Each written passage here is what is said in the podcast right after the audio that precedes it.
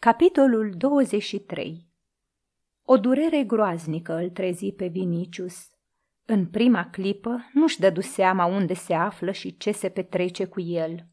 Capul îi vuia, ochii parcă erau acoperiți cu un val negru. Treptat însă, cunoștința îi reveni și ca prin ceață zări trei oameni aplecați asupra lui. Pe doi îi recunoscu. Unul era Ursus, celălalt bătrânul pe care îl îmbrâncise când o luase pe Ligia. Al treilea, cu totul necunoscut, îi ținea mâna stângă, pipăindu-i-o între cot și umăr. O apăsare pe claviculă îi provoacă atunci o durere cumplită. Vinicius își închipui că chinuie din răzbunare. Spuse scrâșnind din dinți. Omorâți-mă! Ei însă nu dădură atenție cuvintelor lui, parcă nici nu le-ar fi auzit, sau poate li s-a părut un geamăt de durere. Ursus, cu semne de îngrijorare pe chipul lui înspăimântat de barbar, ținea în mână fâșii albe de pânză. Bătrânul îl întrebă pe omul care apăsa umărul lui Vinicius. Glaucus, ești sigur că rana asta de la cap nu e mortală?" Da, respectabile Crispus, răspunse Glaucus.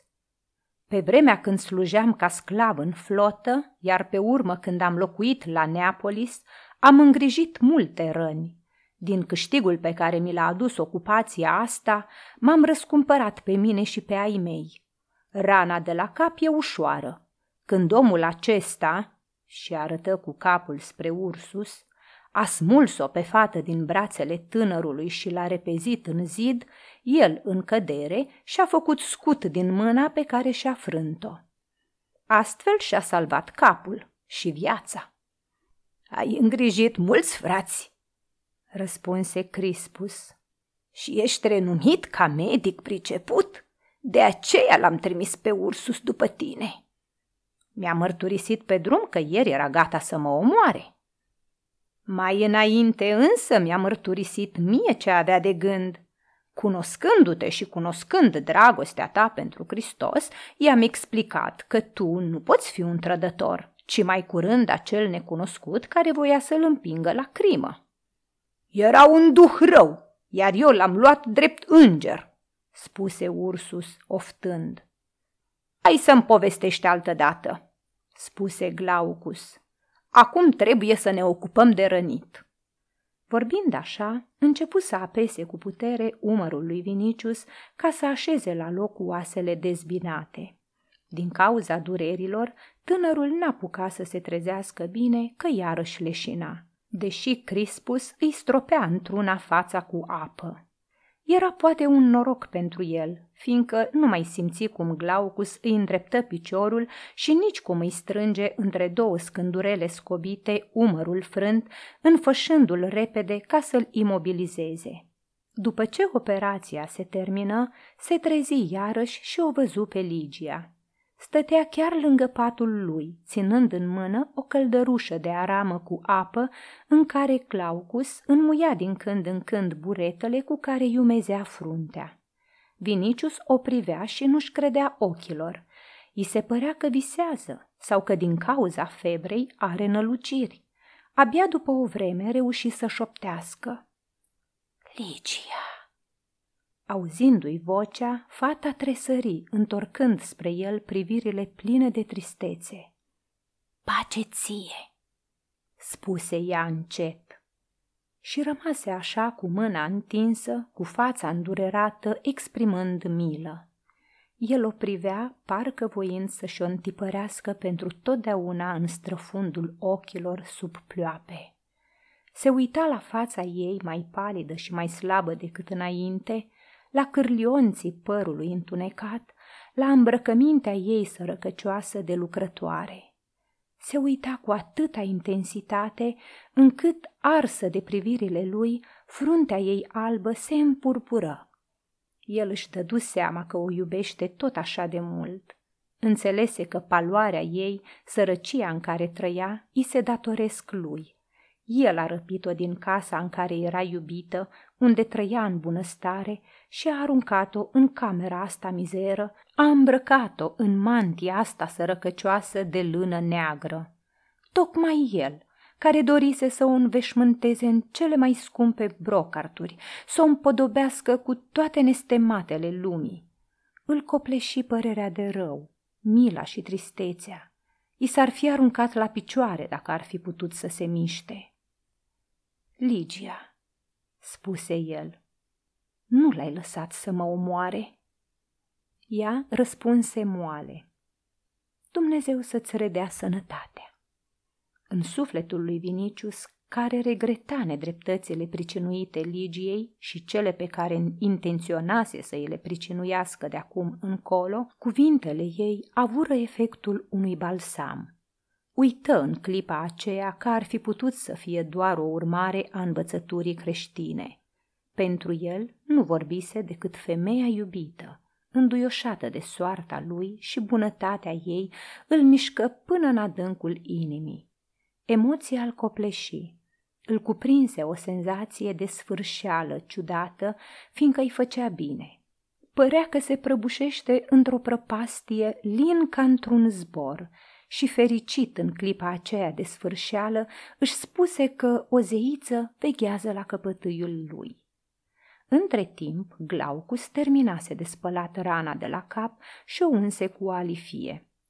Ursus luă căldărușa din mâinile Ligiei. Fata aduse pe masă o cană în care era apă amestecată cu vin și o apropie de buzele rănitului. Vinicius bău cu lăcomie. Acum se simțea mai bine. După pansare, durerile se domoliră. Rănile nu mai sângerau. Luciditatea îi revenise. Mai dăm să beau, spuse el. Ligia ieși cu cana goală în cealaltă cameră. Crispus, după câteva cuvinte schimbate cu Glaucus, se apropie de pat și spuse.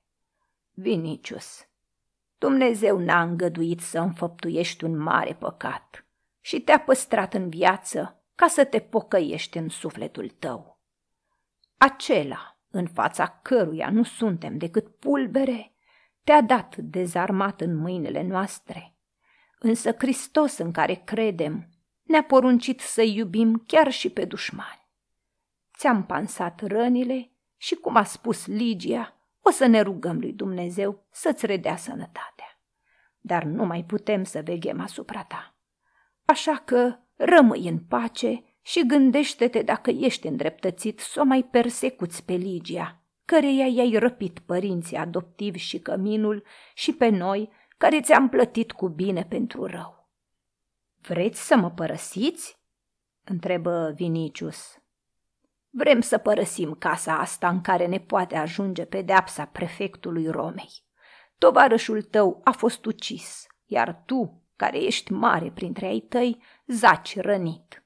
Nu suntem noi vinovații, însă asupra noastră o să cadă mânia legii. Să nu vă temeți de pedeapsă, spuse Vinicius. Am să vă apăr. Crispus nu voia să-i răspundă că nu-i vorba doar de prefect și de lege, ci că n-au încredere nici în el și vor să o pună pe Ligia la adăpost de urmărirea lui și de acum înainte. Stăpâne, spuse el, mâna ta dreaptă e teafără. Iată aici tăblițe și stil.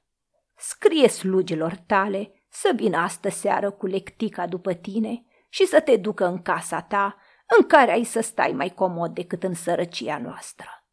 Noi locuim aici la o sărmană văduvă. Ea are să vină în curând cu fiul ei, care o să ducă scrisoarea. Noi trebuie să ne căutăm un alt adăpost. Vinicius spăli, înțelese că vor să-l despartă de Ligia. Știa că dacă are să o piardă din nou, s-ar putea să nu mai vadă niciodată în viață. Își dădu seama că între ea și el s-au ivit obstacole pe care nu le poate înfrânge prin mijloace vechi, iar la altele noi nu avusese încă timp să se gândească. Înțelese că orice le-ar spune acestor oameni, chiar de le-ar jura că o redă pe Ligia Pomponiei Grecina, ar avea dreptul să nu-l creadă și nici nu l-ar crede. ar fi putut doar să facă asta mai de mult. În loc să o urmărească pe Ligia, ar fi putut să meargă la Pomponia și să jure că renunță la urmărire. Atunci ar fi căutat-o însăși Pomponia și ar fi luat-o înapoi la casa ei. Nu, simțea că niciun fel de promisiuni de felul acesta n-au să-i convingă să rămână și că niciun fel de jurământ n-are să fie acceptat. Cu atât mai mult cu cât el, nefiind creștin, n-ar fi putut jura decât pe zeii în care el însuși nu prea credea și pe care ei îi considerau duhuri rele. El însă dorea cu disperare să îi împace pe Ligia și pe protectorii ei, indiferent prin ce mijloace, iar pentru asta avea nevoie de timp și mai voia să o vadă, să-i poată vorbi măcar câteva zile. Ca în necatul căruia orice pai se pare salvator și el spera că în aceste câteva zile o să reușească poate să-și o apropie, o să născocească poate ceva sau o să se întâmple ceva favorabil lui adunându-și gândurile spuse. Ascultați-mă, creștini! Ieri am fost împreună cu voi în Ostrianum și am ascultat învățătura voastră. Chiar dacă n-aș fi cunoscut-o, faptele voastre m-au convins că sunteți oameni cinstiți și buni. Spuneți văduvei care locuiește în această casă să rămână. Rămâneți de asemenea și voi și permiteți-mi și mie să rămân. Să spună omul acesta, și întoarse privirea spre Glaucus, care este medic sau măcar se pricepe la pansat răni, dacă astăzi pot să fiu transportat. Sunt bolnav, umărul mi-e frânt și trebuie să rămân nemișcat cel puțin câteva zile. De aceea vă declar că nu mă mut de aici decât dacă o să mă duceți cu forța. Se opri gâfâind. Pieptul rănit îi îngreuna respirația. Crispus spuse – Nimeni, nobile Vinicius, nu va folosi forța împotriva ta, ci numai noi o să ne mutăm de aici. Tânărul, neobișnuit să-i se împotrivească cineva, încruntă din sprânceană spunând Dați-mi voie să-mi trag sufletul. Peste câteva clipe continuă. De croton pe care l-a sugrumat Ursus, nu o să întrebe nimeni. Urma să plece azi la Benevent, unde l-a chemat Vatinius așa că toți au să creadă că a plecat. Când am intrat împreună cu Croton în casa asta, nu ne-a văzut nimeni în afară de un grec care a fost cu noi în Ostrianum. Am să vă spun unde locuiește, ca să mi-l aduceți, iar eu am să-i poruncesc să tacă, fiindcă e un om plătit de mine. Slujitorilor mei am să le scriu că am plecat și eu la Benevent. Dacă grecul a anunțat cumva pe prefect, am să declar eu însumi că l-am omorât pe Croton și că el mi-a rupt mâna. Așa am să fac, pe umbrele tatălui și mamei mele. Puteți să rămâneți aici și niciun fir de păr nu va fi clintit de pe capetele voastre. Aduceți-mi-l repede pe grecul care se numește Chilon Chilonides. Atunci Glaucus o să rămână, spuse Crispus și împreună cu văduva o să aibă grijă de tine. Vinicius se încruntă mânios. Ascultă, bătrâne, ce spun, zise el. Îți datorez recunoștință și pari un om bun și cinstit, dar nu-mi spui tot ceea ce gândești. Te temi ca nu cumva să-mi chem sclavii și să le poruncesc să o ia pe Ligia? Oare nu-i așa? Așa este, răspunse Crispus cu o anumită asprime în glas. Atunci ține seama că voi vorbi cu Chilon de față cu voi și tot de față cu voi am să scriu servilor mei să-i anunț că am plecat și că după aceea nu o să mai am alți curieri în afară de voi. Chipzuiește bine și nu mă mânia prea mult. Zicând acestea, fața i se schimonosi de furie. Adăugă vorbind tot mai aprins. Îți închipui cumva că am să neg că vreau să rămân ca să o văd? Și un prost ar fi ghicit-o, chiar dacă aș fi negat. Dar cu forța n-am să o mai iau, iar ție am să-ți mai spun ceva. Dacă ea n-are să rămână aici, atunci, cu mâna mea teafără, am să rup legăturile de la umăr, n-am să mai primesc mâncare, nici băutură și fie ca moartea mea să cadă asupra ta și a fraților tăi. De ce mai pansat? De ce n-ai poruncit să mă ucidă?" Epuizat și învins de mânie, păli. Ligia, care din camera alăturată auzise toată discuția și care era convinsă că Vinicius nu minte, se sperie de cuvintele lui. Pentru nimic în lume nu-i voia moartea. Rănit și dezarmat, nu-i mai trezea teamă, ci numai milă. De când fugise, trăind printre oameni stăpâniți de o continuă exaltare religioasă, obsedată de gândul patimilor, a sacrificiului propriu și a milei fără margini, se abandonase și ea curentului care îi ținea loc de casă, familie, înlocuind fericirea pierdută.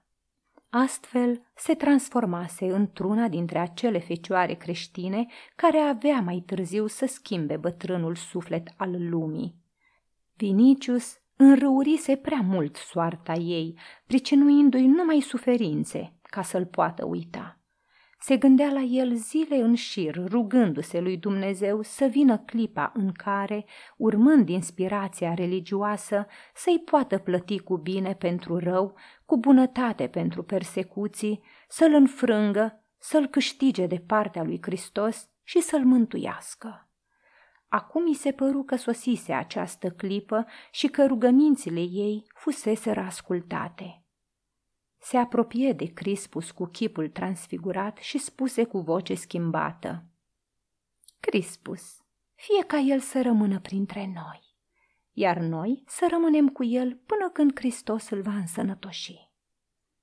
Bătrânul prezbiter obișnuit să vadă în toate voia Domnului, dându-și seama de exaltarea ei, își spuse că poate vorbește prin ea puterea cerească și, înspăimântat în sinea lui, își înclină capul cărunt. Fie cum spui, zise el. Asupra lui Vinicius, care ascultase, privind o țintă tot timpul, supunerea grăbită a lui Crispus făcu o impresie ciudată și profundă. Își spuse că Ligia este printre creștini ca o sibilă, înconjurată de respect și ascultare. Și fără să-și dea seama, fu cuprins și el de respect.